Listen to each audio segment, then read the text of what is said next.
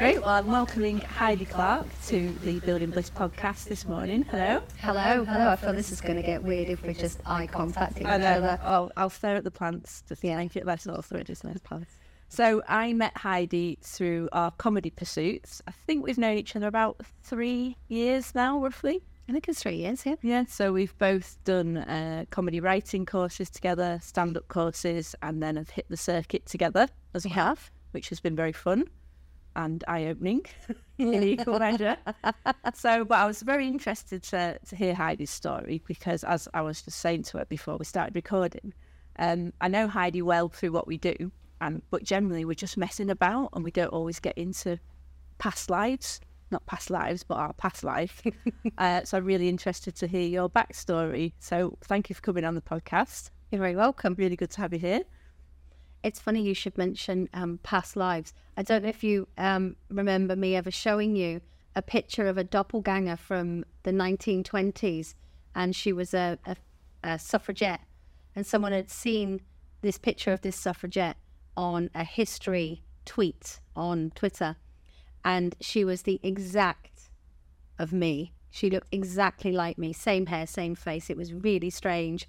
And you know, when you're like, yeah, go on, I'll have that. Yeah, I think pretty probably cool life to have. I mean, I'm not sure I believe in like like past lives. Yeah. But if I did believe in past lives, I'd be like, yeah, I'd be quite happy to be named as a suffragette because I've never been a well behaved woman. No. So I was going to say that's right on brand for you being a suffragette. I think I'd say so. Yeah, I I've got a friend actually who was, had a very similar thing happen to her, but she was uh, an arch criminal, and so she was less enraptured with that. Oh, apparently there was a Mary Cross on the first uh, convict ship sent to Australia.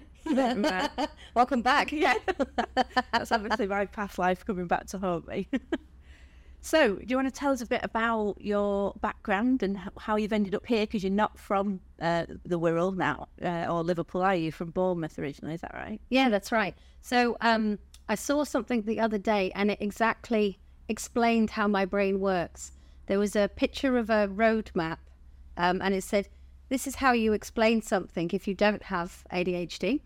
Um, and then there was a second picture and it had it was like the spaghetti junction, like on steroids. This is how you explain things if you do have ADHD. Now, as far as I'm aware, I, I don't have ADHD, but I never explain things like from there to there. It always just does this. So um, hang on in there. Uh, so um, yeah, so I'm originally from Bournemouth. Um, I was born there. I have, oh God, three brothers, three sisters, three half sisters. And to kind of give you a, a flavour of what normal life was um, for me, um, only three of my siblings have the same parents.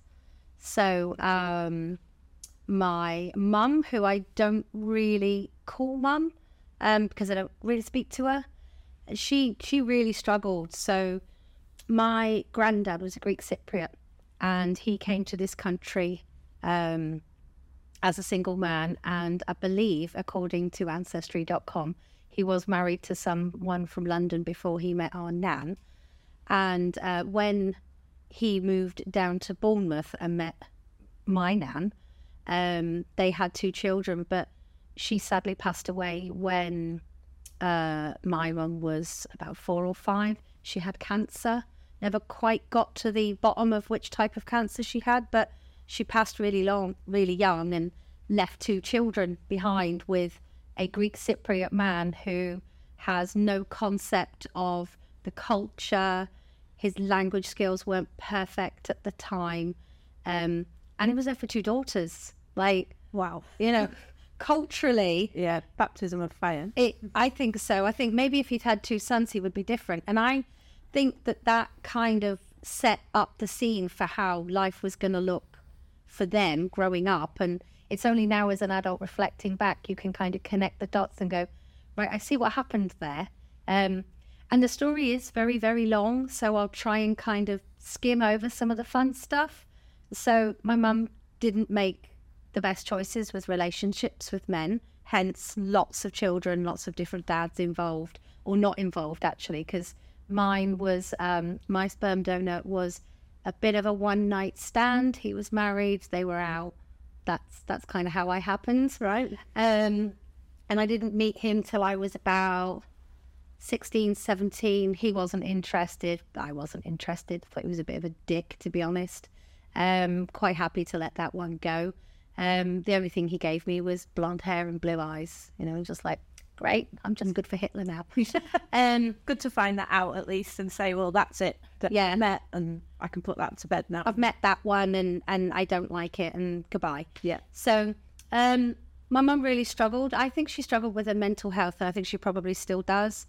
But um, she, there was a lot of drugs involved. Um, I grew up in an environment where there was a lot of drugs. Um, some people would say there wasn't. I would say, are you fucking blind?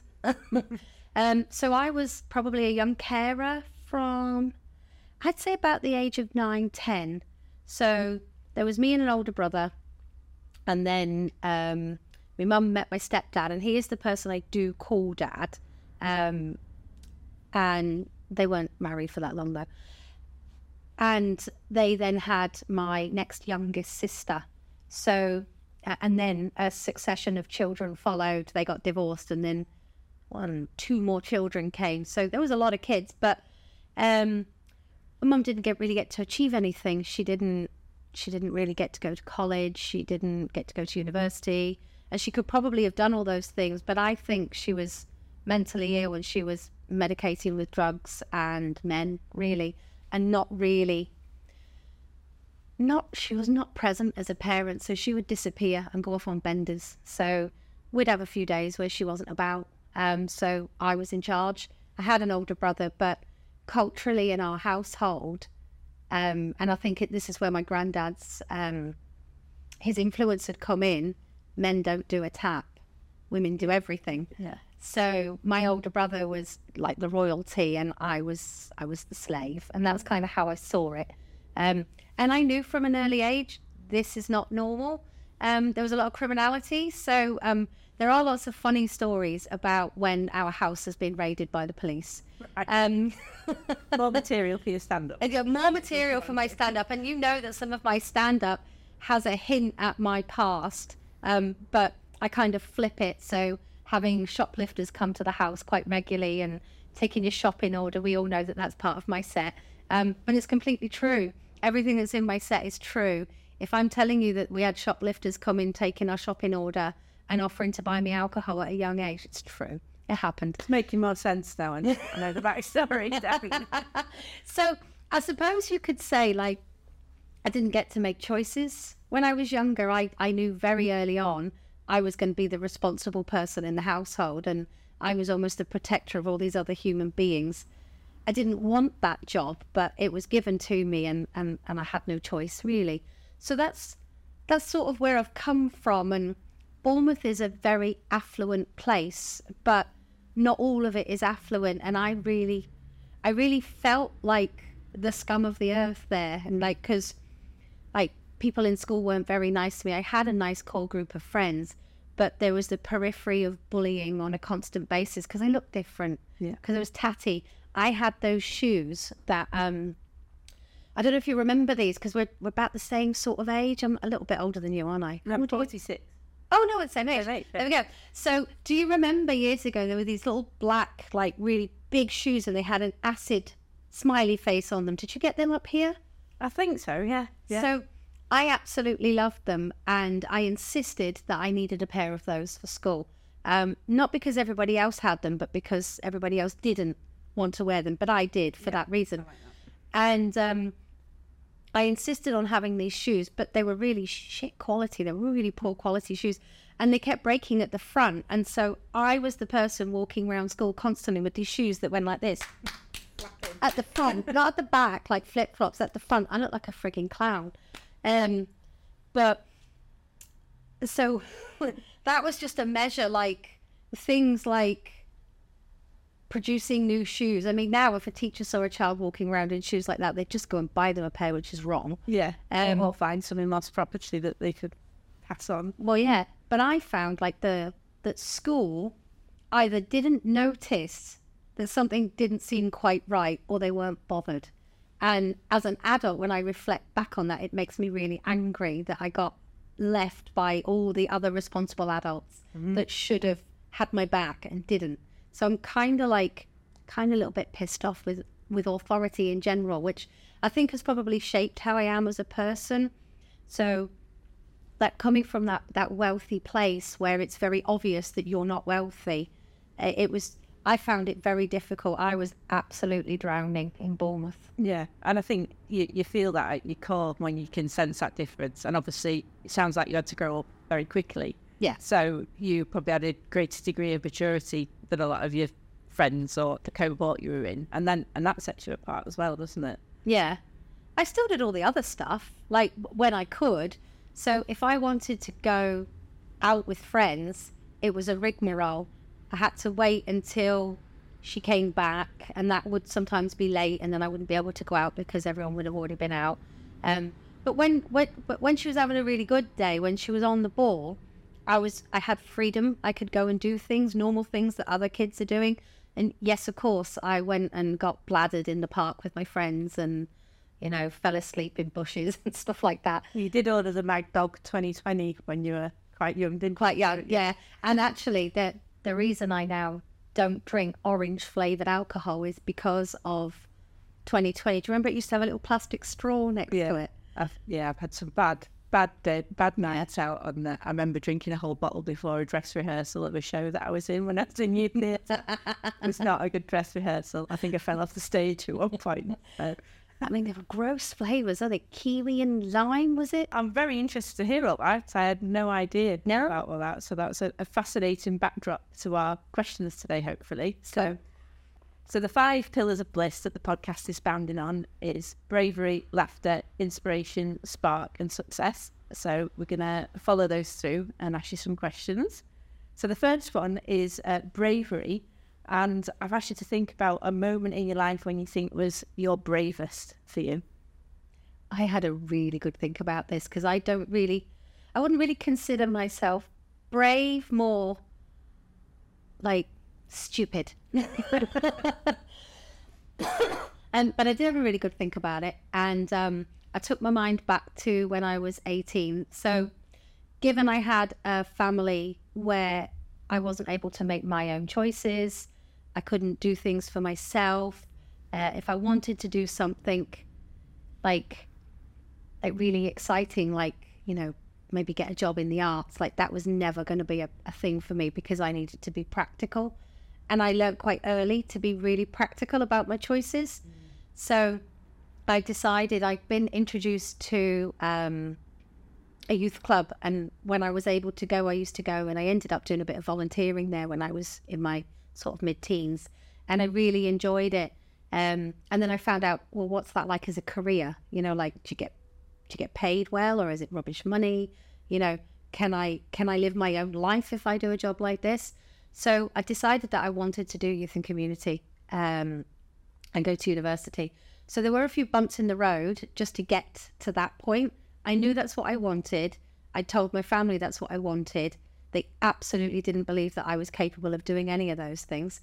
Um, and we had a little bump in the road. So my mum went to prison for a few months. Um, and while she was gone, I was then fully responsible at the age of about 16 for an entire household. Now, there were adults milling around, they were milling around, um, but they weren't. They weren't really there, you know. They weren't there in the evenings, or you know, like when it was time to turn all the lights off and lock the doors. Like I was still a child left with a load of children. So how many of your siblings were there at that point? All of them, including the older knobhead. All of Um, oh, hang on, no. One wasn't. One wasn't born. He wasn't thought of. Um, he was just a scratch in the ocean. Um, and the other one, she was pregnant. I think when she was in prison. So there was three plus the neighbour's child because their mum had also gone to prison. Um, yeah, long story. so um, getting to it. Yeah. So when I was due to go um, and start college, I didn't get the right GCSEs. Um, so I had to resit them. So my first year of college, I had to resit GCSEs, which was around exam time when she decided she needed to go to prison for a few months, which is incredibly selfish. So, in order to get on to the next course, which was an NVQ in health and social care, it was an advanced course. So it's like two A levels in one. Um, I was not going to get the grades because I'd missed far too much um, prep time. So I made my mum write a letter to the college explaining herself and telling them why I wasn't able to adequately study for my GCSEs like all the other normal kids. Mm. Um, and they gave me a place. So I didn't deserve the place. I got the place based on me telling her to step up and be responsible for one minute. So at least one adult could actually see your potential and also realise you'd not had the opportunities that other people had. Perhaps you deserved a chance. Yeah, yeah. So smashed that course. Didn't have any problems with that. Um, then I started getting uh, interviews at universities, and I think this is when my mum probably realised shit was getting real now. That I wasn't joking. I intended to leave, and I had a plan, and the plan was, I am going to pick the university that is furthest away from Bournemouth. I don't care what university it's like, couldn't give a shit. That's where I'm going. So I got into better universities closer to Bournemouth, but they're too close. Yeah. Um, so I went to a university in North Wales because that was furthest away. Yeah. And it took me a while to figure it out because there was a couple that were kind of on the map. I was like, no, that's further. You just got a vision in a Mattis chart with like streamed. so technically the furthest away. So getting to the the question about um, probably the first time I realised that that I could do brave things um, was the day I left because it was a really really horrible horrible day, and I think I don't think I've ever seen my mum have so much emotion, so much crying, you know, like we're going to miss you. And I'm like, you're not actually going to miss me. You're going to miss my presence in that I do everything for you. Yeah. Um, everything that you do. Everything you're supposed to do, I do. And now I'm leaving you because I'm not doing it anymore. And it was very, very difficult because there were things going on in and around the household and the community that were unsafe. And I knew they were unsafe. But I think it was the first time I realized I cannot be responsible for all of these small humans anymore. I'm not doing it. I have to leave. And my stepdad and his very strange girlfriend at the time um, kind of got an MO for it because he did marry my mother. So um, like he took me um, and like you could see like in the background, it was like, you know, like a really sad movie scene, but like it was scary for me. Yeah. She looked terrified. I could see her in the back as we were driving away. She looked absolutely terrified. And I didn't return. I yeah. came back on holidays and occasionally, well, I didn't really stay with her after that because I couldn't. After I cut the cord, I was like, that, that's it. I'm not doing your shit no more. Um, so that was probably the first time. And I, up until you asking me that question and me seeing the questions, I hadn't really thought about it because I never really pitched myself as brave. But it was very, very hard to leave my brothers and sisters in a situation where there were no guarantees mm-hmm. and step away and know that that was the right thing to do. But if I hadn't, I would not have had a life. No. No. And you, you, might not be here yourself because no. the strain of, of, of dealing with all that. So I'd have probably had about nine kids, um, probably had a habitual drug habit, probably have very severe mental health problems. I, I don't think I, if I'd stayed there, I would not have had a life that I wanted to choose. I still didn't get to quite choose anyway, but because I had to choose practical. And I think later on we kind of come on to it, like how I've sort of stumbled into comedy. Um, but we'll come back to that one. Yeah, I think that's the thing though, when you're saying about you know, never thought of yourself as brave or a particular moment, because it was, you, you had to do it there was no other choice in that yeah. moment. So you wouldn't necessarily go, well, I'm not, I'm, I'm being brave. You had to do it for your own mental health, for your own sanity. Um, but then you can look back and go, wow, that was quite yeah. a moment. So what was it like then, like your first week at university and how did you feel? I was so lost. Like, I think when you grow up in an environment where it's just pure chaos, no one's teaching you anything either. So you don't know about budgeting, You don't know how to cook things that aren't in a deep fat fryer or come out of a box. You don't know. You don't really know how to be a young adult. You just have no clue. Like I always had jobs, like I always, you know, like earned money, um, but I had to always hand it over. So I had no concept of, oh, I've suddenly got some money in my hand. I don't know what to do with it. Mm. And it was it was really scary. I the first few weeks I didn't I didn't find people very friendly either because I didn't realise that there was a Welsh English thing going on. you know, Yeah. Which part of Wales was it? Wrexham. Re- oh, right. Okay. Yeah. So, like, I didn't know that was a thing. Again, you know, I didn't come from an environment where anyone would have ever told me that. And, like, particularly Southerners. So, what I've what I've learned as time has progressed, Southern English people are like the the shit on the shoe of the country, aren't they? Yeah. You know, the Irish hate us, the Scot, you know, the Scots hate us, probably the Mancunians hate us. Everybody hates us. Um, Scousers hate us. I, and, you know, when you're like, okay. So it was like my first pip at discrimination as well. Like, oh, this is different. I didn't know what to do with it. But I found university very difficult in the sense that I mm-hmm. never quite slotted in because I didn't quite understand how I was supposed to be. And when I saw, like, a lot of the people that were at the university that I was at came from not necessarily privileged backgrounds, but certainly polar opposite to what my experiences have been. I didn't connect with anybody who came from the same chaos except this one person. And they were even too chaotic for me. And I just think, well, that's judgy of me. Yeah. Uh, but But you don't want to bring more chaos when you've just escaped it. no. And ironically, I ended up moving with her here to Liverpool. Um, and then it ensued in a lot more chaos. But I found it very difficult to fit in. And I was only there for practicalities as well. Again, still got my practical brain on. What I really need to do, I only need the diploma. I don't need the degree because the diploma will get me a job that I want that pays quite well, which means I can look after myself and stay away from Bournemouth. And and that's all that mattered. So I kind of like all the other stuff that went on, like I was involved with it at the time, like I socialized, I had friends, but again, I was still kind of on the periphery, a bit of an outcast, you know, was seen a little bit differently. Like I don't now have any contact with a single person that I went to university with, mm. not one.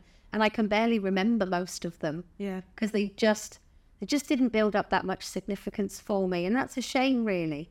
But i didn't connect with them. We were just very very different people. And i don't think i was understood. So i just kind of you know i'm just going to go through the motions of of this university thing but i'm only here to collect a piece of paper and then i intend on leaving Yeah. and that's exactly what i did Yeah, which is probably quite opposite to a lot of people's view. Uh, obviously, in our era, it was like go to university, have a great time, and you know the social side's probably more important. But mine was very similar. When I went to university, I'd only literally turned eighteen, like three weeks before I moved out of home and into halls with eight other girls. And yeah, I felt very isolated. Obviously, I was hiding my sexuality as well at the time.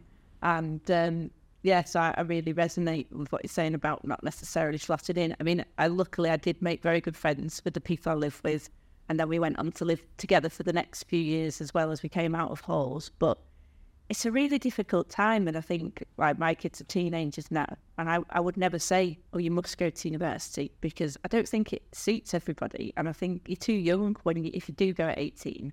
I think you need a bit of life experience. I mean, obviously you'd had a lot of life experience, so it would probably seem quite yeah same to you. But yeah, it's interesting, isn't it, when you look back at things like that and who you stayed in touch with, and yeah I wonder what they're doing. I mean, I did have a good time. Like, I racked up loads of debt. I, I mean, I think it might have been my knowledge of how to work credit cards um, from an early age. I was probably one of the youngest people that knew how to clean the back strip of a credit card um, to remove the, the signature so it could be reused for criminal activity.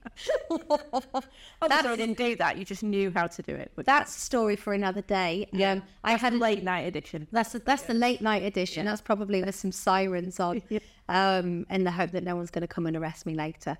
Um, so I didn't know how to manage money either. So um, I I didn't know what like how to manage a credit card or a checkbook or a bank account. I had no idea how to do any of these things. And so I did probably waste a lot of my overdraft on alcohol, shit I didn't need. I even went on holiday to Tunisia, which I didn't like. didn't like it there. Liked my trip to Israel. That was cool. Um, these are all just really practical ways of spending a student money, aren't they? Yeah. Yeah. Don't spend it on living. I mean, I don't know about you, but I was probably one of the last ages to get a grant. So I actually got a I did. Yeah, I got a grant. Yeah. um, which paid for my calls basically. And then I think I worked alongside it. But yeah, I think Yeah. all my money went on alcohol and Findus crispy pancakes. what I lived on. My yeah. signature dish was uh, mashed cheese and beans. yeah. Cards, cards, cards. Oh dear. Well, that was quite a big, brave moment for you to do that. So I don't know whether I can actually ask this, but do you think you've got braver as you've got older? I don't know if I've got braver or just smarter. Yeah. I think things that we don't do when we're younger, we we don't really learn until we get older. So I remember seeing a quote, and whether Helen Mirren had said it or not, there's this meme knocking about that Helen Mirren had said we should tell people to fuck off more often. And when I saw that, I thought, yeah, this we really should. We really should, though. And I probably should have started telling people to fuck off and meaning it when I was younger. Um, and I didn't. And I think that's about being, is that being brave or is that being assertive? I'm not really sure which it is. Probably a bit of both, isn't it? Really, I think it's being brave enough to know that you can deal with the consequences of being that assertive, isn't it? And Yeah. Because when you assert boundaries, people fall away sometimes, or they, they resist the boundary that you're trying to assert. I, I'm a recovering people pleaser, and probably only this year, probably put, learning to put boundaries in place. So yeah, there's a few people I need to do that too. I think a bit more often. It's something I've never done, but it is. Then you you set a boundary, and then you're like, oh god. I've definitely got better at setting boundaries, but I think the boundary setting has only really come in in the last few years. Like we we're we're, we're taught and conditioned to believe certain things about our lives, like you must love your family unconditionally. That's a fucking lie. You don't you don't have to. Who says? Like who decided that that was a good idea? Probably a man, actually. Um, or religion. or religion, probably religion, and and we know that a lot of hate is is born from politics and religion. So we should probably just ignore both of those things. Um, but like, I think I'm just I've got more choices now, which allow me to be braver. Um, I can say no to things that I would never have said no to. I think I've been a horrible people pleaser because I think I've always tried to fit in somewhere. And I don't know why really, because if I don't fit in somewhere, I really don't give a fuck. Actually, and you don't want to pre somewhere you don't want to, you don't fit in. So no, But I think, like you say, going back to your childhood of feeling a bit on the peripheries of your friends, then you, there is something inside you that wants to fit in and find a tribe. Um, so you do bend, bend round, and I know it's similar to to me when you've had that dealing with things at home from a young age where you have to keep the peace and yeah, bend to, to make sure everybody else is okay. It's deeply ingrained, and it is hard to it is. to turn around and say, no, I'm not going to do that anymore. No, not do that no more. And I think even in my even in my career as well, um, the amount of places I've seen my active people pleasing playing out and then not serving me particularly well, I just think you bloody idiot, Heidi. Why why why would you do that? Um, there was I was laughing at a book that you've got on the table here around working with emotional intelligence, and um, one of my jobs that I had, it was a place where I ended up becoming very poorly as a result of a psychotic manager. There is no non-disclosure, by the way, so I can say what I like. um, so he actually paid, he wasted organization money on getting the team to have emotional intelligence tests. You know, those Like pages, psychometric. psychometric testing, not because he wanted to identify how he could best make use of the skills of the people in the team. He wanted that so he could see how he could manipulate and control people. And um, one of my friends, who we will be talking about um, probably a little bit later, she deliberately fudged the test. so she, I didn't realize it was a choice for me at the time. Otherwise, I'd have probably gone a step further and gone, no, fuck off. I didn't take it particularly seriously, and I definitely didn't answer all of the questions like honestly because I thought I, I, there's no value in this for me. Mm. Like I know I'm not a moron. I don't need a test to tell me I'm not. I'm not, you know, emotionally intelligent, or I am, Yeah. as I know I must be. So um, but she catastrophically just fucked it on purpose just to mess with his head. And, you know, when you're like, at that point, I wish I had been just a little bit more braver and just folded my arms and gone, no, I'm not doing it. Because I didn't want to do it. I said I didn't want to. Yeah. I didn't see the point. And I felt the control. You could see the red flags, which is very odd in an industry like ours to see that kind of behavior. It's not it's not prolific in sort of social care. So I kind of knew what this was about and I kind of played along a little bit more than I probably should have done. And I should have just gone, no, fuck off. But at the time, I was pregnant as well. So I was sort of carrying this precious cargo and thinking, I haven't got time to be defiant right now. I'm just going to have to behave. And I need security with my job, and that all plays into it as well. Definitely. Yeah. Um, so moving on to laughter now. Yeah. Obviously, how we met and comedy, Hello? and um, you're a, a stand-up comedian as well. Enjoying that. Having a go at that. Yeah. Having a go. So, what made you want to have a go at stand-up comedy in the first place, and, and do, of course? So I think the pandemic was probably, probably the was it the caveat? I'm never good with the words. Um, Catalyst. that's the one. Catalyst. There we go. See, um, that was the catalyst. But there's always been a little bit of something there. Um, we talked about the the lack of choices that I had when I was younger. If I was able to choose what I wanted, it would have probably been performing arts. It would have been something creative. It wouldn't have been like a a serious, you know, sort of career or anything. It, it would not that acting and comedy aren't serious A careers. job. Says people. Um, but it's not what I have, I would have chosen. I would have definitely chosen something creative, and I, it's always been in me. And people have always said, like throughout my, you know, my career, oh, you know, you'd be really funny on a stage, and like I kind of like understood what they meant, but also hell no, no, there's no way I'm going on a stage. There's no way I'm holding a microphone. I've got nothing to say that's of value.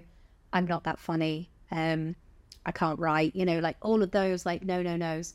And then the pandemic, like sent me a bit wild. I got made redundant. Um, I was really bored. Um, I was working. Um, I was working at a rehab on bank for a local organisation. So in between letting go to school um, because he had to because we were both working. Um, and then in the evenings, I had nothing to do, and I kept seeing this course pop up from our mate Jane, Jane Postlethwaite. And I asked a friend of mine who is an actor and said, Do you recognize that person? Because I, I don't know who they are. Are they legit or is this one of them Facebook scams? Jane will love this story. so my friend wasn't sure, so she asked one of her friends again, who's also uh, a well-known actor, and they said, "Yeah, I've heard of her. She's legit. It's not a scam." So I was like, "Right, okay," and that was it then. And it's the first time I've spent money on something creative for myself, and that was it. Then when I when I met Jane and I did that first session, I absolutely loved it. Um, and I'd forgotten what it was like to have that much fun. I think the first activity we did that stayed with me was do you remember doing it? You would have done it. Um, where we we had people on the other screen and you had to talk about something in the background that you really loved. Yeah. And the minute you got to switch it and talk about what you didn't love, I was just in my element. It was just so much fun. And that, that was it then. I was hooked.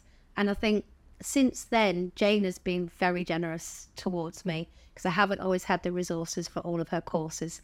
And oh, that all rhymed. Ta-da! Well, we'll add that into a, into a jingle later. Um, so she's been very generous for me and offered me lots of opportunities to do, I think, every single course that she's got on offer. And at the time, I didn't realize where it was going to take me. I just knew that I really enjoyed it and it made me feel a bit, a little bit alive for myself. Not that life is dead because I have a have a very nice life. I'm I'm very lucky in life. Um, but I felt like there was just this little something, this little nagging thing, you know, that something has always called me and I've never been able to kind of play with it. And, you know, Jane gave me that opportunity. And then when I started meeting people, and then I think when we had our first few improv sessions where we met, you know, when you're like, these are my people. Yeah. Like i I'm very blessed. I've got some good friends, but sometimes they're not quite your people. Yeah. And then it's different friends for different things as well. Yeah. Yeah. The tribe that we've gathered mm-hmm. because we're all a bit bunkers. yeah, yeah, I think or trauma. Yeah, so yeah. There's definitely a, a strong link between trauma and comedy. definitely is. But yeah, I think finding that tribe and just being able to play and be an absolute knob, really, and be silly. it's like it is like you getting your childhood back that perhaps you didn't get. Yeah. that when you were younger. It's just so much fun and you know, connecting with you and some of our friends that we've met through comedy and we've stayed friends as well. I think we stay friends because we have a really deep rooted connection with each other and that is really, really important. But I I think the first time the first gig I did oh, was about a year ago. I think I, it the Serenades gig? If I, oh no, you did No. the open mic in the.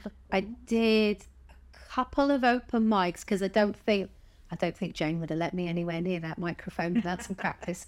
Um, can't remember how many I've done before. So hilarious because I think that was in March. Yeah, you were kind of the term behind us, you? You did the stand-up course Yeah, later than us. Yeah. a little bit behind, which is kind of how I roll anyway. I'm just I'm just a little bit behind trying to figure it all out.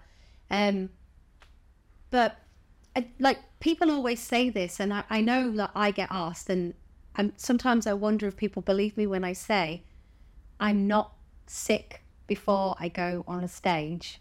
I don't really feel that, and I don't know if that's years of therapy, and I'm just like I'm dead inside.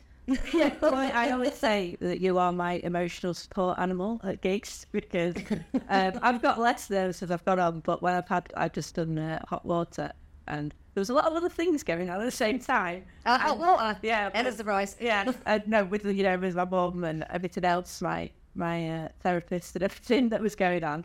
But you have a, such a calm and steady presence, and it is amazing to see how unfazed you are when you're performing yourself as well. Yeah, it's the aftermath for me. So um, I'm all right. Give me the mic. It feels like it's gonna sound like the cheesiest cheesy thing you can say, but it kind of feels like home. Like I'm meant to be there, and almost like it doesn't massively matter what comes out of my mouth. I think that's been the last year of of of kind of working a little bit around the circuit um, you know, and you know, gigs when I've really tanked and gone, oh, and you know, sobbed for days and felt really bad. It's the aftermath for me. It's the self-deprecation comes the minute I get off the stage, hmm. and then analyzing everything that was shit because that's what we're conditioned for, isn't it? Yeah, Our brains are very much conditioned to look at all the shit stuff. Oh, you did that wrong. You did that that wrong. Yeah, yeah. yeah. And then when you get some wanker interrupt, do you remember that gig we did? And that those two drunk people kept gagging in on my punchlines. yeah, yeah. Oh my god! You know when you're like, I don't know what's stopping me from like screaming in their face right now. Um, but I remained like really composed, and I tried to make the best of it. But really, what I wanted to do was wrap the mic around their heads. um, but like I knew like there was there was there was a third party involvement. But when there's no third party involvement and it's all on me, I then get really, really quite down about it. Um, and that's something that I've really got to work on for myself because that's when it stops being fun.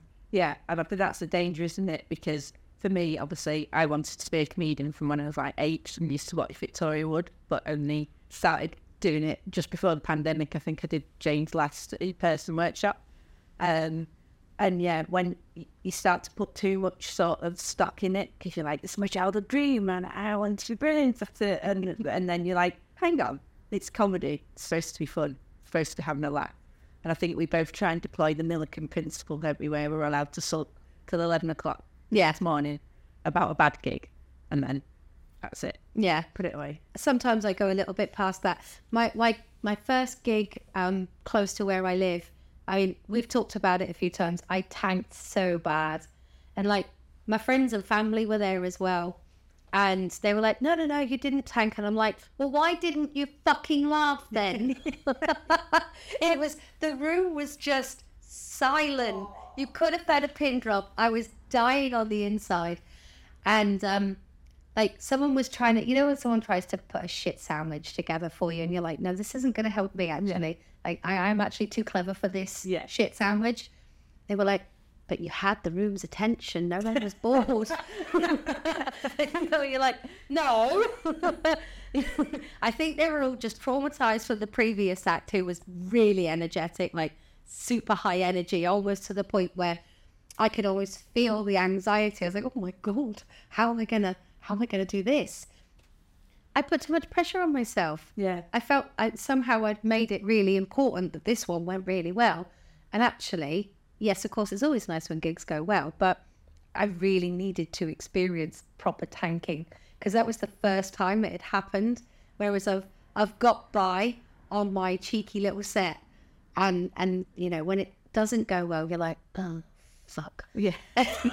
yeah, you just gotta go through it. I mean, yeah. I, Yeah. I think it's the only one. The thing that I love about comedy, which is also one of the downsides, is you can only learn by doing it.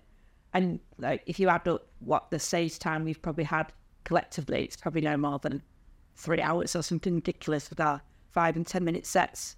Where you look at the people who are on TV or whatever, eleven years into their career, thinking of Stephen Bailey, he's only just hosted. Yeah. the Apollo. It's taken him 11 years of doing all the clubs, probably tanking. Like, obviously, he does a lot of gay comedy. I can imagine him going down not so well in some of the pubs that we might do a set in. you know, so, and everyone's been through that. So you've just got to remember that when you're sort of being self critical. Yeah, it's very difficult. It's very difficult, but I, I think I'm getting a little bit better at it. But I think I'm not going to be there for a while, and I think some of that is about not having the time Yeah. um, that I would love to dedicate to comedy. Um, I haven't got the time, but kind of readdressing all of those boundaries again for myself and saying, well, do you know what? It's okay to not have enough time for that because actually I need to prioritize family or health or work, you know, because those are the things that keep all my structure around me and comedy is just a lovely bonus. so bonus, yeah. I do try and enjoy lots of comedy as well. So I'll try and get to as many gigs as I can, um, just to go and watch. There's there's a few really good ones that are near my house. So um, there's one in particular they have pretty decent acts on. Uh, so I quite enjoy going to that because it's just down the road, Yeah, it's and I'm not plugging for free. No. No, unless they're going to pay me. Yeah, Is that uh, laugh hard? Uh, it would be. Yeah, Yeah, but we're not we're not giving up freebies. No, no, no, Right. no, no. Yeah. So, so I'm going to say what makes you laugh. What? Who are your favourite comedians or, style that you enjoy? I do love Sarah Millican. Yeah. I think she's probably one of my favorite. Probably when I was younger, Victoria Wood would definitely have been somebody for me. I just love the way she is. Um, I love her comedy. I, I just, I think Sarah Millican is, is one of my faves, and I think it's because it's very observational, very matter of fact, day by day. And I don't know if a lot of women of our age will fall into like the matter of fact, this is what's happening around me, and then we're kind of retelling it. Hmm. I quite like that because women are so busy. Like in the 1940s, women didn't do all of this shit. They just stayed at home. They were forced to stay at home and wipe the asses of small children and serve their husbands. They didn't have to have jobs. Even if they wanted them, they weren't allowed them. So women didn't have all of these extra things. Now we're expected to be everything all of the time. And there's a lot of comedy in that, trying to juggle family, life, focus on your health, look after your mental health, you know, make sure you do something and be mindful. Yeah. And I'm the least mindful person because there's just not enough room left in there. No. So I really like observational um, comedy. I think probably Kathy Burke is one of my absolute favorites. And I think it's because she's I wouldn't say she's political. She's very caring. She really gives a shit about human beings. Yeah. And I love how she tells that. Um, and I love the way she swears so much with it. I mean, you know, years ago people are, oh, you know, people who swear a lot are not very clever, and that's a lie. Ladylike, is it? It's not very ladylike, is it? Well, none of us are very ladylike, are we? And why should we be? No. Um, and what does that mean? Yeah, exactly. Yeah. Could spend a whole nother hour on what the fuck does that mean? Yeah. Um, but I think Kathy Burke is probably my favourite. I love her, the way she she talks about human beings as human beings, and she kind of challenges, you know, the sort of the status quo of of how we how we see society and how we see poverty and people who are like on the floor. Like she elevates them, she makes them sound like well, she doesn't make them sound that they are important human beings. And I think I think if you sat me in a room with her, I could probably chat to her for hours about about just what it is to be a human being and to be kind. Um, and to kind of challenge when people are being absolute knobheads. Yeah, well, that's the thing. She's now she speaks out, doesn't she? Where a lot of people are afraid to do so, and Yeah. gets a lot of flack for it. She does. I mean, obviously, I follow her on Twitter, and you know, she gets some serious abuse. But I really don't think she gives a shit. Like, genuinely, there's some people who say they don't, but they do deep down. But I think genuinely, she doesn't. Genuinely, I don't think she gives a flying fuck what other people think, and and I don't think that that's that's not a bad thing. I mean, there's some element for me. I'm not quite there in terms of not caring what other people think, but she doesn't have to. No. because she's in a she's in a position of power. She's got a voice, and I kind of think if I could emulate a comedian like Kathy Burke, where you can you can have a voice and you can do something good with that, like that's kind of where I would like to be at some point. Well, that kind of brings us on to the next topic of inspiration because it sounds like she's been an inspiration to you. She has, she has. So I do have um, a friend of mine that I met ten years ago um, in one of my jobs where we had the dick boss. Um, she's the same person. Um, her name's Nikki. Um, she's the same person that deliberately fudged the uh, the the emotional intelligence test. I was thinking about like why is she an inspiration for me? And uh, I went to visit her recently. She's moved to Jersey um, for a for a job, and she's not long lost her mum. And I don't know if that's about her being brave or going right. I need a complete change because she's from Scotland. Right. Um, so she's come from Scotland. She's gone to Jersey to take on this job. She doesn't know the culture. She doesn't know the community. She doesn't know a bloody person on the island. And she's just gone, no, fuck it, go on, I'll try that and give it a go. Um, but she is a real inspiration. Like we've been friends for 10 years and we met during work and we connected very quickly. And she always jokes with me. She's like, all of my friends are neurodiverse, Heidi. and I'm like, I don't know what you mean. And the last time I saw her, she was like, yeah, but Heidi. like, like she's like, your ADHD is spilling all over the place. And I'm like, no, I'm not really sure it is. Um, but she's an inspiration because she doesn't let up for a second. She is relentless and fierce in so many different ways. So whenever I spend time with her or we'll have a little, you know, a little chat through text or something, like she challenges me in a way that nobody has ever challenged me before. She really makes me think she's a she's a real empath for the world. Um, so we host um, foreign students at our house to make a couple of extra quid, and we'd accepted a student who has halal, and I hadn't really thought about it, and I sort of we were chatting about it because she's a vegetarian. Of course, she's a vegetarian. She's not going to want to eat something with a face on it, um, because she's just too good a human being for that. And um, she said, Heidi, why would you accept that? And I'm like, accept what? And she's like, why would you accept somebody who who wants to eat meat that way? And and I'm like, I don't know what you mean. And then she's like, how is halal produced? And you know, when you're like, oh, I never really thought about that. Now, this isn't about someone else's culture. This is about like what we're prepared to accept as human beings as being okay. Yeah. Um, and actually, no, it's not okay. And I think she's probably the first person that's made me work on my nose with people because I think, is- isn't it in Grey's Anatomy? No is a whole sentence. Yes. I've never watched it. Um, but I picked that up from somebody else, and they said, "Oh, that's from Grey's Anatomy." Okay, I'm not watched that program, but she really makes me see that.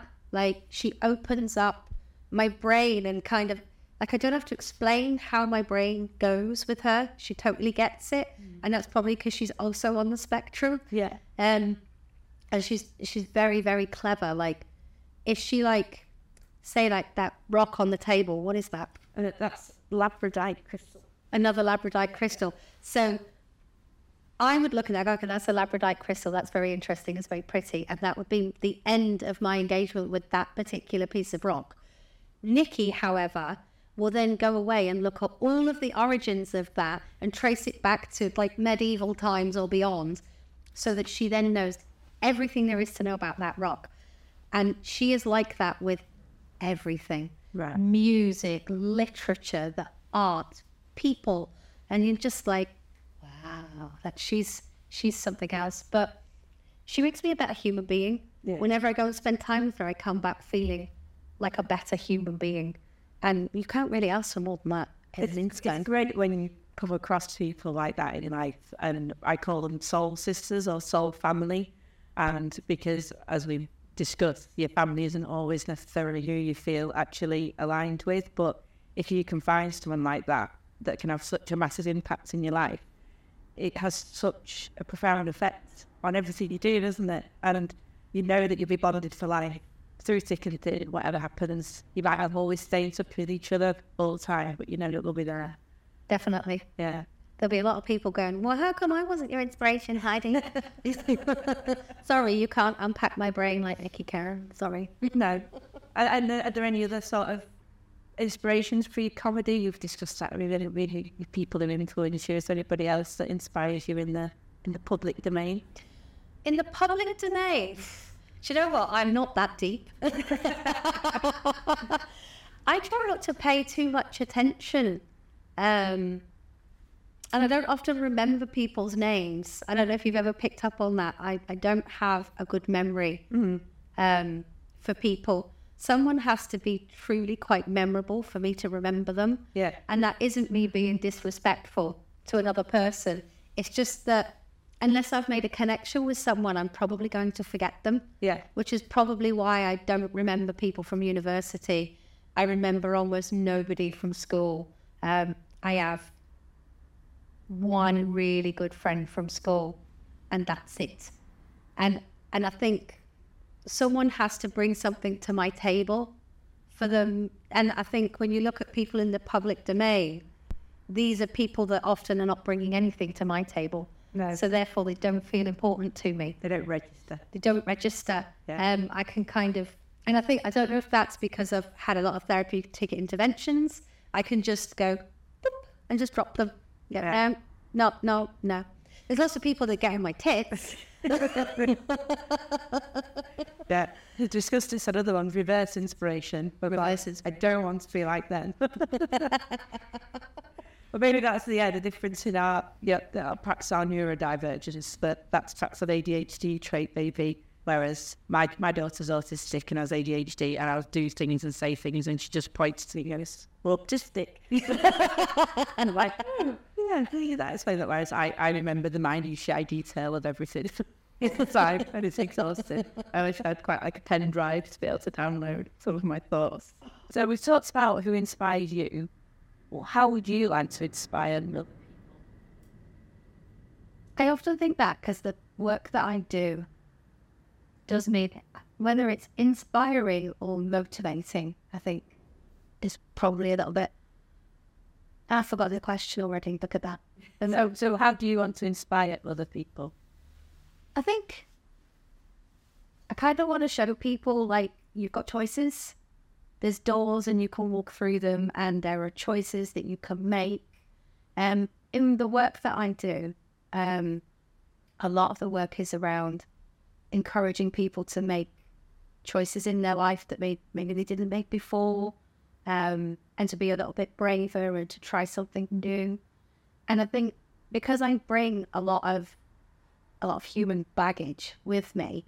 I've had a lot of experiences of shit going wrong. And when I meet the people that I work alongside, I kind of they don't see that when they see me until I tell them.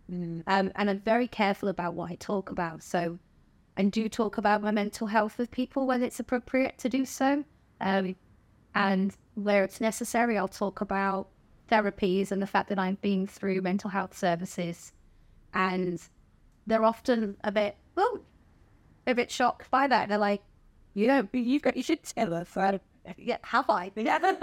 Has anybody ever got that shit together? Um, but they don't know that, and because they'll they'll hear my voice and think, oh, posh accent. There we go. She's from down south. She's had a lovely night. I did think you were being white. Right, that's right. so when I heard your set for the first time, I was like, oh, right. Yeah, no, no, it's all uh, It's just an accent, isn't it? Like any other accent. But people have misconceptions when they hear my voice, and I think when I'm on the comedy circuit, that means I've got to work a little bit harder because people will assume I'm just a fucking Tory in disguise. um, yeah, and that actually makes me feel like blocking. It's disgusting, the idea.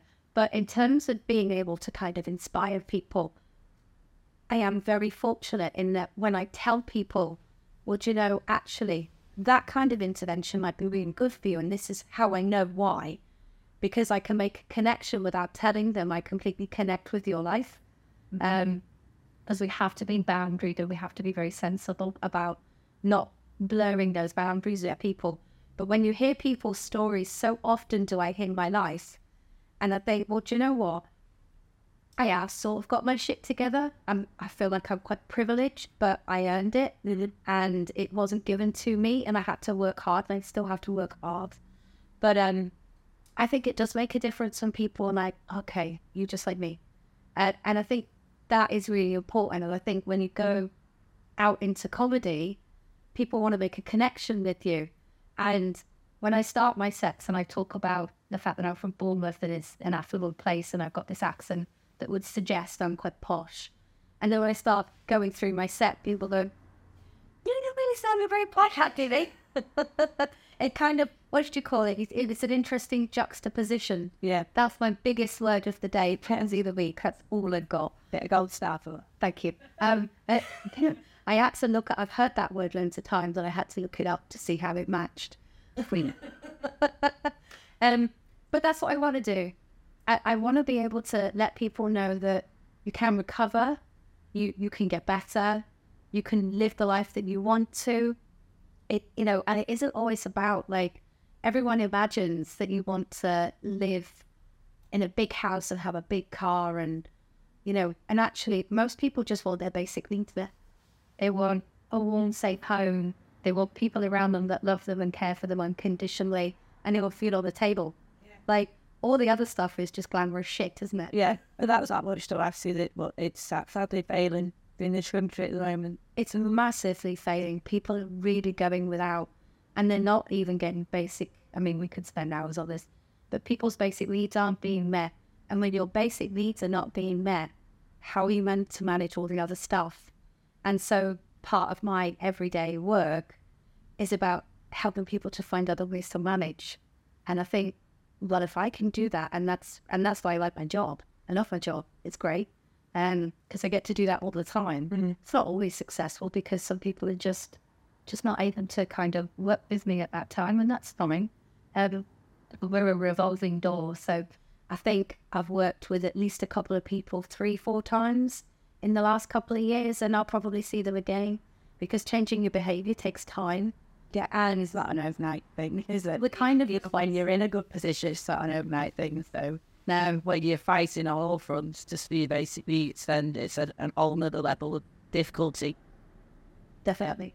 And I think that is something I've learned uh, through comedy and through building bliss is showing your vulnerabilities to people really makes a massive difference. Um, I say people are like, I don't know how you do get up there on stage and do that. But then I talk about what's led me to that. And then people, I, I make biggest compliments. People come up to me afterwards and go, oh my God, were so talking about my, like, you know, especially I talk about a difficult relationship with my mum. And that resonates with so many, particularly women. And they say, and but being able to laugh at that is so cathartic. But you do have to expose those vulnerabilities. And I think there's I think there's more and more people doing it and not like having this front of yeah everything's great you know it does happen and I think we need it a bit more I mean I I found having to go through what I've been through recently I've been open with clients about struggling today actually but I can't concentrate on this because my brain's all over the place um, but I will come back to it when my brain's working and I'll I'll do it properly. But it's much it's much more hard to say that than go, oh, actually I've got COVID or I've got cold, so I'm sick. Yeah, I think we need to sort of normalise going, just having a bad day today. Yeah, start it. my friend shared this with me yesterday actually. Um, we were at Kick's party and she said, I've just haven't felt well. And for the first time in years, she just stopped. She's like, I didn't, I didn't do uni. I didn't go to work. I called it sick.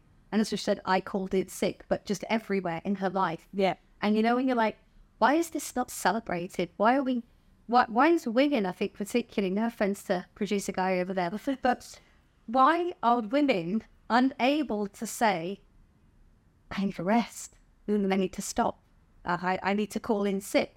We just keep plowing on, don't we? You're getting it, and then it gets worse and worse because like your physical health suffers. So then, because you're physically ill, your mental health suffers, and then the spiral. It's very hard to get out of the spiral. And I, I, I was forced to stop when my mum was in hospital. I got COVID, and obviously I with my own business, so there's no one working, there's no one doing it, there's nobody coming in. But I just had to say, I've got to stop now because my body is saying stop. Otherwise, there'll be a much more serious stop in the near future. Yeah. And I think that's the thing you have got to listen to yourself. That you have to do that as you get older as well, and you're writing on the old lady conditions that we have to face as well. It's all about menopause? Yeah. I can hate that. I can, but you know, people say that phrase, oh, we love that for you. Like, can we not, can we not switch that? Menopause, hate that for you. it fucking stops, doesn't it? Yeah. Also, uh, apparently there are 67 different menopause symptoms, and there's probably more. 67. well, I heard this day that GPs only get two hours of training after the menopause. Wow. So that's it. That's that's the standard provision. So especially if you go and see a male doctor and an experienced it, they've had two hours training and it's like, just pull yourself together.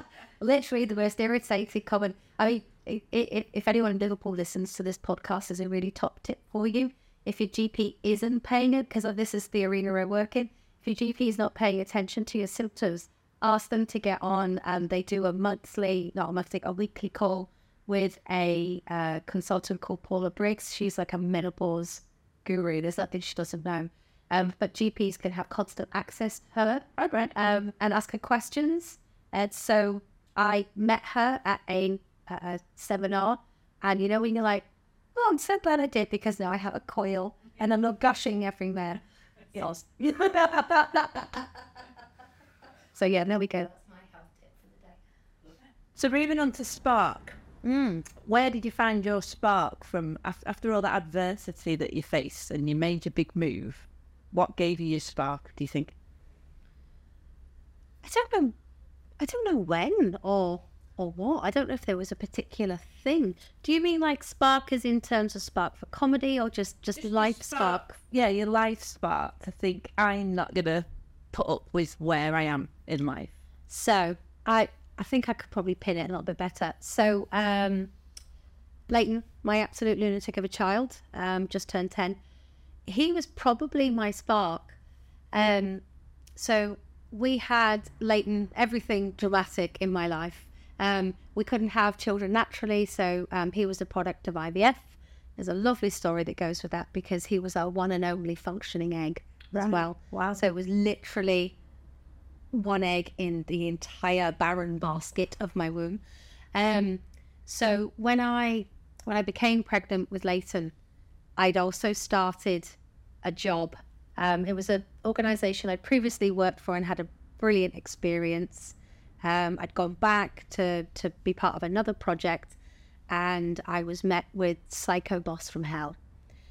And there was a lot of things going on around that. I could see it all playing out. You could see all the red flags. But I just decided, no, no, no, I'm just not going to engage with this because I need to protect this one and only egg because I might not get another chance. So um, I let it go um, quite a lot. And when he was born, um, because I didn't qualify for mat leave, um, I had to go back to work quite quickly. So I was back maybe four months after having him, which, you know, for most parents, that's utterly ridiculous. That's not time off with a new baby at all. It's not even enough time for your body to recover, never mind bouncing out a child. Know, it, it's it's it's hard down there, you know. it's rough. I'm very glad I adopted. That's all I'm gonna say. Well, that would have been our next route. Yeah. adoption would have been our next route, but um, managed to squeeze one out. So, God, that sounds like a poo, doesn't it? Produce an, an offspring. I haven't shipped my child out. so, um, when I was back in work, alongside being extremely tired because I had a non sleeping child, he didn't sleep all the way through until he was three and a half. So, I honestly don't know how I didn't crack sooner. Wow. I just feel exhausted even thinking about that. Yeah. I have an irreversible eye condition because of sleep deprivation. He is completely responsible for that, and he's going to know about that for the rest of his life. So yeah, bring that up on his wedding day and the speech. Yeah, 18th, 21st, wedding day. Yeah, it's all coming. Yeah, he can expect it all.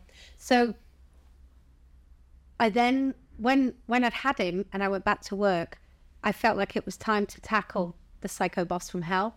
But because I'd let a lot slide, and that happens in life, doesn't it? If you let certain behaviors go all the time, it then becomes more difficult to address those behaviors. And I thought, no, fuck it. This doesn't apply here. Yeah. Because I have no choice but to be here because I need to earn money to pay bills and, and, you know, have a life. And I'm not going to let one stupid little man, and he was a little man, um, he was only about five foot five. So he was a little man. he kind of reminded me of Lord Farquaad from Shrek. he had the head and the body. It was a dick. Um, anyway, um, and a little Northern Irish dick as well. so um, I just decided I'd had enough. So I started documenting everything that he was doing. Um, I wrote everything down. It's probably the most organized I've ever been in my life. And um, I think we had one particular occasion where he'd he'd asked way too much of me. It wasn't possible to do, um, and I wasn't prepared to compromise. And it was at that point I thought I've had enough. I'm gonna throw all of this stuff over to the director. Um, so I did.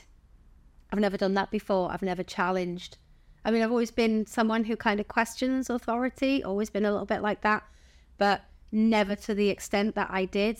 And unbeknownst to me at that moment, when I put my complaint in, um, and I named gross misconduct because of some of the things that he was doing, um, other people had also put complaints in in the same week. There was, and and there was this this thought that there was some sort of collusion going on. It was a targeted attack kind of thing. And it absolutely wasn't. I just don't know if a, a particular group of people have just all snapped at the same time Yeah. and thought, fuck this shit, I've had enough. yeah. Um, but I put the complaint in and he was suspended that day. Wow. And you know, when you just have this like, Good relief. Yeah. And I think, and I think if I hadn't have had Leighton, would have I would I have allowed that to continue a bit longer? Would I? I think maybe I would have addressed it earlier because it's you know coming back to that sort of addressing behaviour a bit quicker. Um, when you see it coming up and kind of saying, "No, I don't like that. No, that's not acceptable." Because there were me, there was me doing that as well, kind of calling out a few things, but not going too nuts. So when I put that complaint in and he got suspended, it was like having a massive warm wee. Just, it was the best feeling. Um, and then it wasn't because it was quite terrifying. But I think without Leighton, I probably wouldn't have, have, have found. And I think from that experience, it has made me a completely different human being. I'm not the same person post psycho boss trauma Yeah. because I ended up becoming quite unwell as a result of that. Um, and I learned a few months later where what exactly that was. Um, and it's kind of allowed me to put boundaries in, and like boundaries is probably the theme for me today. Yeah. Um, because now when I go to work, I have very clear boundaries, and I've had to learn. And my friend Nikki, um, my my inspiration, she said, Heidi, have you tried something called radical candor? And I'm like, oh God, tell me what that is. And it's about caring personally about people, but challenging directly. And I needed to learn how to do that because I was then fearful of going into workplaces because the whole complaints procedure and being interviewed over and over and over again, people looking for holes in your story when there weren't any. Mm-hmm. Like it was all very evident. You're the wrongdoer. Of course I am. Of course it's the woman. Yeah. Couldn't possibly be Lord Farquaad. No. Um so when I when I started listening to um, Radical Candor, I was like, yeah, this this is this really resonates with me. And and again, this all started from from this one little boy, and I realized, you know what, I'm gonna have to tell people to pack that shit in, because am I gonna let my son get away with stuff like that? No. Yeah. And it, you know yourself, you're you're a mom, you're a parent. Like, if we don't call our children out on their bullshit, like we're setting them up to fail when they're bigger. Yeah. And I love the fact that that generational thing that we'd started on me that you were saying going all the way back in your history of your grandfather. And we are now the generation where we could stop that generational trauma and the generational habits. And we do owe it to sort of the future generation to do that, don't we? So, but you do need a bit of spark. You do. You definitely need a bit of spark. It needs to come from somewhere. And you've got to be prepared for what might be uncomfortable.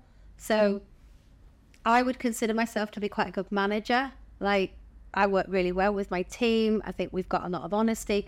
But a lot of that has come from using radical candor because say you were like doing something really annoying, like all the time in work, like it might be, I don't know, like tapping on a table constantly whistling, but it really made me feel annoyed. Now, I had an incident in another place I worked um, before the pandemic, and the team of people that I'd inherited were inherently just do what the fuck they want when they wanted. And then I've arrived and gone, no, no, you're not, no. doing it like that no, no. but there was one person, and, and they did bring their own mental health shit to the table. Um, when they were having a bad day, everybody got to know about it. Door slamming, fridge slamming, stomping. I would be deliberately left out of tea runs. You know, if someone's offering, but not tea. Not tea, we've just established you don't drink tea. You Can't. I've made the error of making Heidi a tea this morning because I asked her for a brew and she actually wanted a coffee, but when you're northern, brew means tea. So I will never make that mistake again. Don't offer me a tea; it won't go down well. Well, it won't go down. It's but no, no, it's gone down the sink. Sink. It's gone. so, like, her behavior was off the scale, but I don't think anybody had told her that's not acceptable in the workplace. And because that had gone on for so long, it was then accepted in the workplace that that, that was how you dealt with her. You just Yeah, got on with it. Mary. She's always like that. Yeah, Yeah, let her go on with it. yeah, she's having a bad day. Just leave her to it. She'll be all right in a bit. And I just thought, no, this is having an uncomfortable effect on me because of the environment I'd come from. Working in a toxic work environment is not healthy. You've got to challenge it. And actually, it's my workplace. I have to spend more time there than I get to spend at home. So it damn well needs to be a decent environment for me. So I started listening to Radical Radical Candor podca- podcasts. Um, and when I first sat down with this person um, and used Radical Candor, it kind of it went okay. It got better as time progressed. And I just sat them down and said, I'm not sure if you're aware, but I think it's really important for me to share this with you that when you come into work and it's it's been a difficult morning for you and you are slamming doors and banging things and kind of being quite rude to people, it makes me feel really uncomfortable. I just wanted to kind of share that with you and see if you had any thoughts on that. I mean, she didn't take it particularly well the first time, No. and I think it was because of the way it was a little bit. It was a bit obnoxious in the way that I delivered it, and I hadn't meant it to be. Um, because the the practice of radical candor is about caring personally, and at that point, did I really care about that person personally? Probably not. Yeah. Um, I got to know them better, and then I did. Yeah. But at that point, I just wanted their behavior to stop because it was making me feel really uncomfortable. It was affecting other people, but they were quite happy. But, but it was bothering me. I didn't want to work in an environment like that. Um, but it did get better. But, you know, I think we have a responsibility as human beings to call people out. Like, hey, that thing that you're doing, that really fucking annoys me.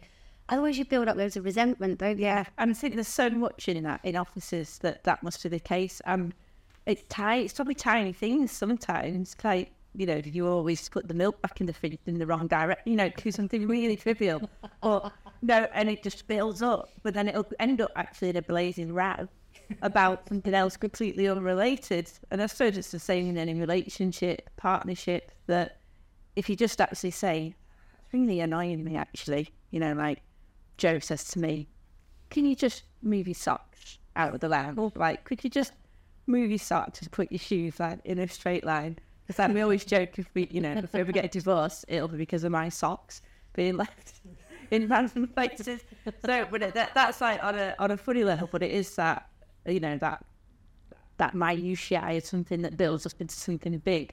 Um, but the radical can be, yeah, it's not. It's a, it's a concept I've heard of, but not something I've looked into in great depth. So might have to get someone on the podcast who can talk about that alongside your menopause lady. I think she'd be a great. Yeah. if you can get your hands on her. Yeah. But I forgot what the bloody question was. We've rabbited on. well, that was your spark, I think. Oh, it's Miss yeah. Sparks Yeah. at Leighton. Yeah. So moving on to success, then, what's your definition of success, and has that changed over the years? It's definitely changed over the years. Um, when I was younger, I thought success was about having money Yeah. um, and having like a big house and a fancy car, and you know that's that's what I thought successful was, and being the CEO of a company. That that would have been yes, that's that's what success is. And as I've got older, I've well actually, success for me is just basic needs Yeah. like the basics um home loving family good relationships good friends food on the table um and i think for the most part most people were kind of like that but like uh, i read a book oh the subtle art of not giving a fuck absolutely love that book it's something i go back to every time i'm kind of like wobbling off and thinking yeah having a little wobble and one of the things they talk about in that book is about being mediocre and that being perfectly okay. Um, I think we forget that that's all right. Like I, I consider myself to be mediocre. I don't have an issue with that. I don't think I'm there. You don't think I'm down there. I mean, you probably don't think I'm mediocre. You're not media. But in my view, my lens is there's nothing there's nothing particularly special about me. I'm not particularly intelligent or clever. Like I can't remember details to things. Fuck, I can't even remember what I did last week. So, you know, I- I'll see people in the street. They'll, they'll have a full-on chat with me, and I'm like, no clue, No idea. not a clue who you are. but I'll go along with it. Like I not like it. Like, yeah, yeah, great. Ooh, No idea. Um, but success for me is is is what I have right now. Um, I have choices, and that's success in itself. When we look at the level of deprivation in this country, it's it's vile. These are people without choices, and or, or less choices, but also they don't see themselves as successful. So when we work alongside um, people, we'll look at little things that can help build on that idea of what success looks like. Because success to us might be, I get a 15 minute gig and it's paid. Yeah. Like that's success for us. But success to someone that I work with is, I got up today and got dressed and brushed my teeth and went outside. Yeah. And that's success. clear set for them. I think it's on it's on measure, isn't it? It's got to be different for different people, and you know, some people really struggle with those basic things like getting up and getting dressed. Um, and that's why I kind of like, you know, it's a hard question, isn't Yeah, it? well, I think, but when you said, like you said, you were younger and you, you think of the material things that you, you measure as success. But really, when you look at that at its core, it is about safety and your basic needs being met, isn't it? And when you're younger and you think the way of having that met is to, to be rich or to have Yeah. material things, So it still comes back to that core of feeling safe and secure. And then, I mean, for me, it's a lot of it. It's to do with freedom as well, which I guess is the same as having choices to choose what you want to do and how you do things. And yeah, the material things. I mean, I, my dream was always to have a, you know, a Lamborghini or whatever, because that's the circles I was moving in when you, you know, being in the legal world, especially being a northerner and going down to London and mixed in with the legal circle down there. It was all about money. And I remember my first day at bar course and they said, Why do you want to be a barrister? And I said, Oh, because I want to assert rights for people who can't do it for themselves. And he literally laughed and said, What? What do you mean? what do you mean? You mean, no, you're just doing it because you want to make money. That's the only reason to be a lawyer. And I was like, Oh, yeah, not sure. we're uh, we're on the right path here. So it does, and it is amazing how it moves over time. And I think perhaps when you have your own children as well, and especially like when you've got children with additional needs, that it is a completely different measure of success to them as well. And that's what I was saying before. You know, it's not about going to university, getting a degree. It's like, can you get up? And I've had this conversation with my daughter Navy that I said, I don't want you to have to wait till you're 45 to follow your dreams like I have. I want you to wake up and go, right, I'm going to get up, I'm going to do my art, I'm going to be do design my fashion and do it now, don't wait. And that's why we're trying to encourage her to, to get to that point so that she's happy. But that's not a message you get in the media. It's still, as you've just said, about feeling mediocre. Everything's all about improve yourself. Well, you know, self improvement. That's a whole iron in Waterstones. Um, and and what does that look like? Well, what does self because because self improvement to us looks like how can I better myself as a human being? How can I learn? I like just looking around here with all the different books you've got and the the book in the toilet about it's okay to be weird. We're all weird. Yeah. and you know, you're like that's a that's a book I would probably pick up, but like who decides? Who defines? Like like what that is meant to be. It, yeah. It's not fair to say when somebody should be doing things that are going to fulfill a dream. Like, I think it's wrong that we've had to wait. Yeah. To, to middle age them to, to follow dreams and aspirations that we had when we were younger, based on the fact that, you know, I think for me, I didn't have choices. So therefore, I didn't get to dream and now I'm like middle aged. Okay, I can I can dream now. Yeah, I can dream of things that I want to be doing, and and that that's okay and that's supported. But like, why should why should anybody have to wait? It's unfair, and it doesn't even need to be about resources. I think it just needs to be about finding your right people, doesn't it? Yeah. Find some people that inspire you who aren't going to be judgmental. Um, well, maybe they are going to be judgmental because we're all judgmental. It's one of those annoying questions on job interviews, isn't it? Tell me about all the different ways you're not judgmental. I always deliberately go the opposite and say, well, actually, it's a really stupid question. Yeah. Probably why I've lost out on jobs in the past. well, everybody is, aren't they? Whether you try to see or not, it's just in the bill, isn't it? Because I always, you know, they say that someone's made a decision on whether they like you or not within like seven seconds of meeting you, first impressions. But I think that's an energetic thing get into the woo woo side of things and why you're drawn to some people and repelled by others. But yeah, that first impression, gut instinct, is generally right. Yeah. A success to some people is um, like what their face looks like.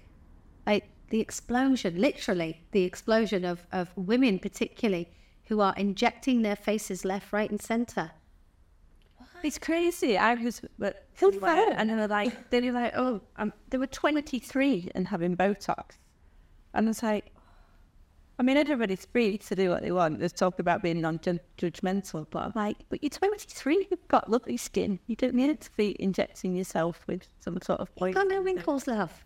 Leave your face alone. And I think that's the problem with social media, and that's the worry for our next generation, and certainly my teenagers, is what they're being exposed to all the time. Yeah. And like that's why I set up Building Bliss as sort of an antithesis to the usual wellness content of people floating around in white and their LA houses. And, you know, this is. I mean, I don't see a sound bath here, but is there one? Uh, there have been in some. There have been a miniature uh, sound bowl over there. So, but as I say, you know, my mission is well-being without the wankiness. So, uh, Which is good for me. yeah, that's what we're trying to achieve. So to wrap up, then, now as we have a, a tradition on this podcast, which is the reverse of the usual one, because you normally say, uh, "What would you say if you could see yourself now?" But I like to ask guests, "What would you, your younger self, say to you if they could see you now?"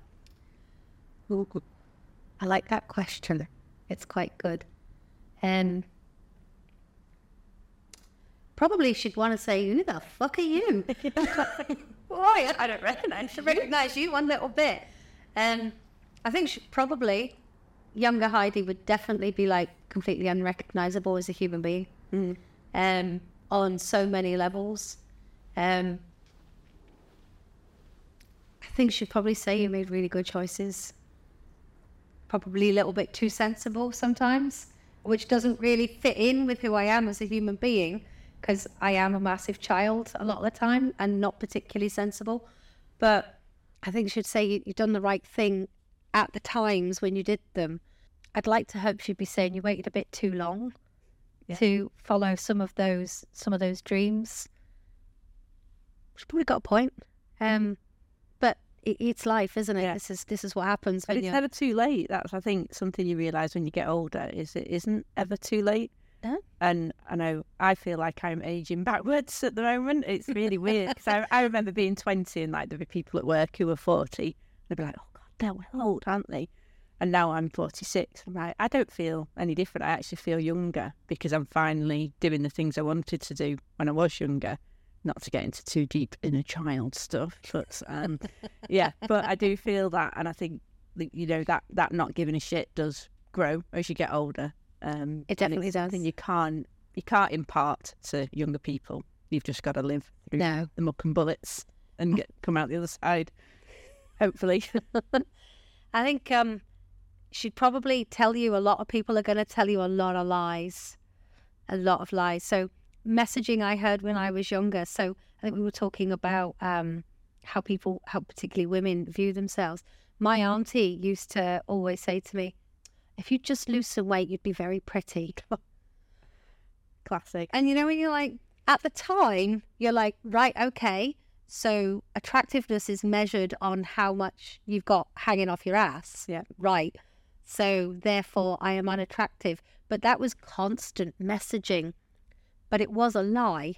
Yeah. And we've still got a, a succession of women now who think that that they're measured on what their body looks like or what their face looks like. And I know we've had a little bit of a little bit of a what the fuck about the Botox stuff because it's just gone a little bit too crazy. But like, who the fuck got to measure how attractive someone is? And in, in the same breath, it's like the people are measuring how intelligent people are. Mm. So when I was at school, I didn't do very well. I did all right, not a complete idiot, but I wasn't there that much. And I thought the teachers were lazy on reflection. Yeah. If they picked up on things that I needed from them to meet basic needs, would I have done better at school? Of course I would have done. Yeah, you weren't. It's not for a lack of intelligence. It was a lack of resource and stability that you need Yeah. to be in a position to learn. But I think my younger self would would definitely be telling me people are going to lie to you a lot, and you've got to pick up on those lies a lot quicker because it's going to save you a lot of pain Mm. and a lot of a lot of upset. Because I've spent since my childhood, what what are we on? Three decades, moving into the four decades of pure self-loathing, thinking there's something wrong with the way I look, and that as just a basic function has monotonized my adult life. Always trying to lose weight, always trying to be fitter, always trying to look nicer, and I just think I've wasted such a lot of time on that subject Yeah. but that was instilled at me from a child and i think younger younger me mm. would definitely be saying now just let that shit go Let that go. let it go before it affects you like this because it does Yeah. you know It's so ingrained, though, isn't it? Especially our gen, and it just seems to get worse. That everything's based on physical appearance all the time and not what you can bring to the party. And it's something you have to overcome when you're a comedian because you have to watch your videos back. Oh, I You're like, fucking hate that. Oh, no.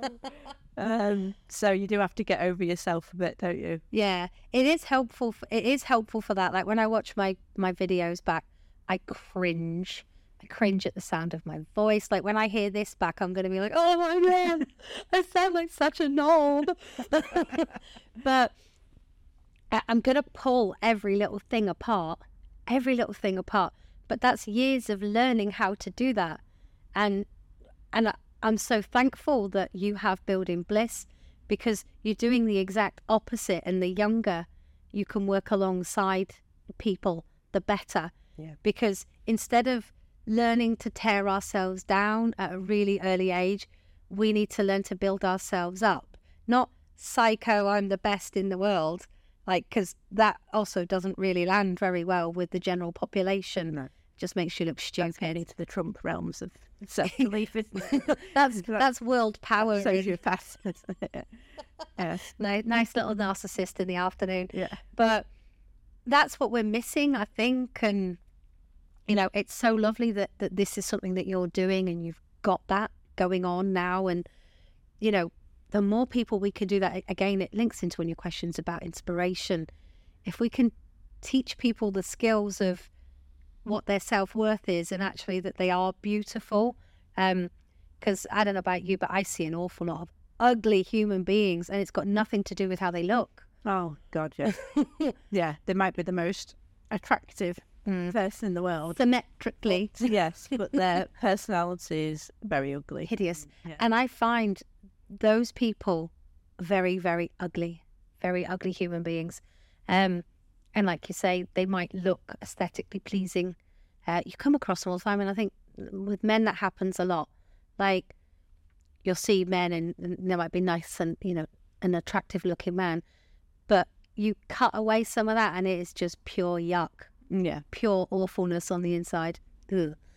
Uh, I think I've quite enjoyed this podcast. I was expecting, I don't know what I was expecting. I'm really. I'm glad you enjoyed it. Yeah, it's been It's great. been it's been a lot of fun.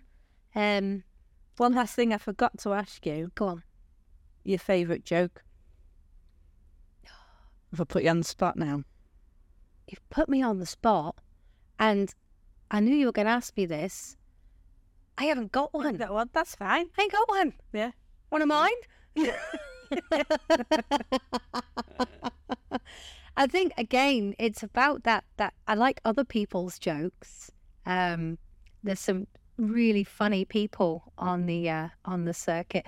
When we were talking before about um, office politics, I watched uh, a comedian called Kay Nicholson Oh yeah. and she one of a little section of her set was about um I think she called her Karen or Brenda um nicking the milk in the office and like putting a line on it and I- I mean you know maybe you should invite Kay on she can execute her own joke much better than I can but it is one that it's just a simple simple silly jokes um but I haven't got the memory function to remember them No, I can remember loads of good dad jokes from when I was little, but I can't remember new ones now. So Ah. yeah. Uh, there is one that makes my son laugh, and it's quite tragic. Um, knock knock. Who's No, it's not even a knock knock joke. Fucking hell. oh my god. What do you call a fly with no legs? I don't know. A walk. A walk. Ah, I think we should end on that. I think we better. of Comedy Genius. Thank you, Heidi. It's been an absolute pleasure to have you on the podcast, and I can't wait for people to listen to this because I think they're going to get so much benefit from it. So, thank you very much. Thank you very much for having me.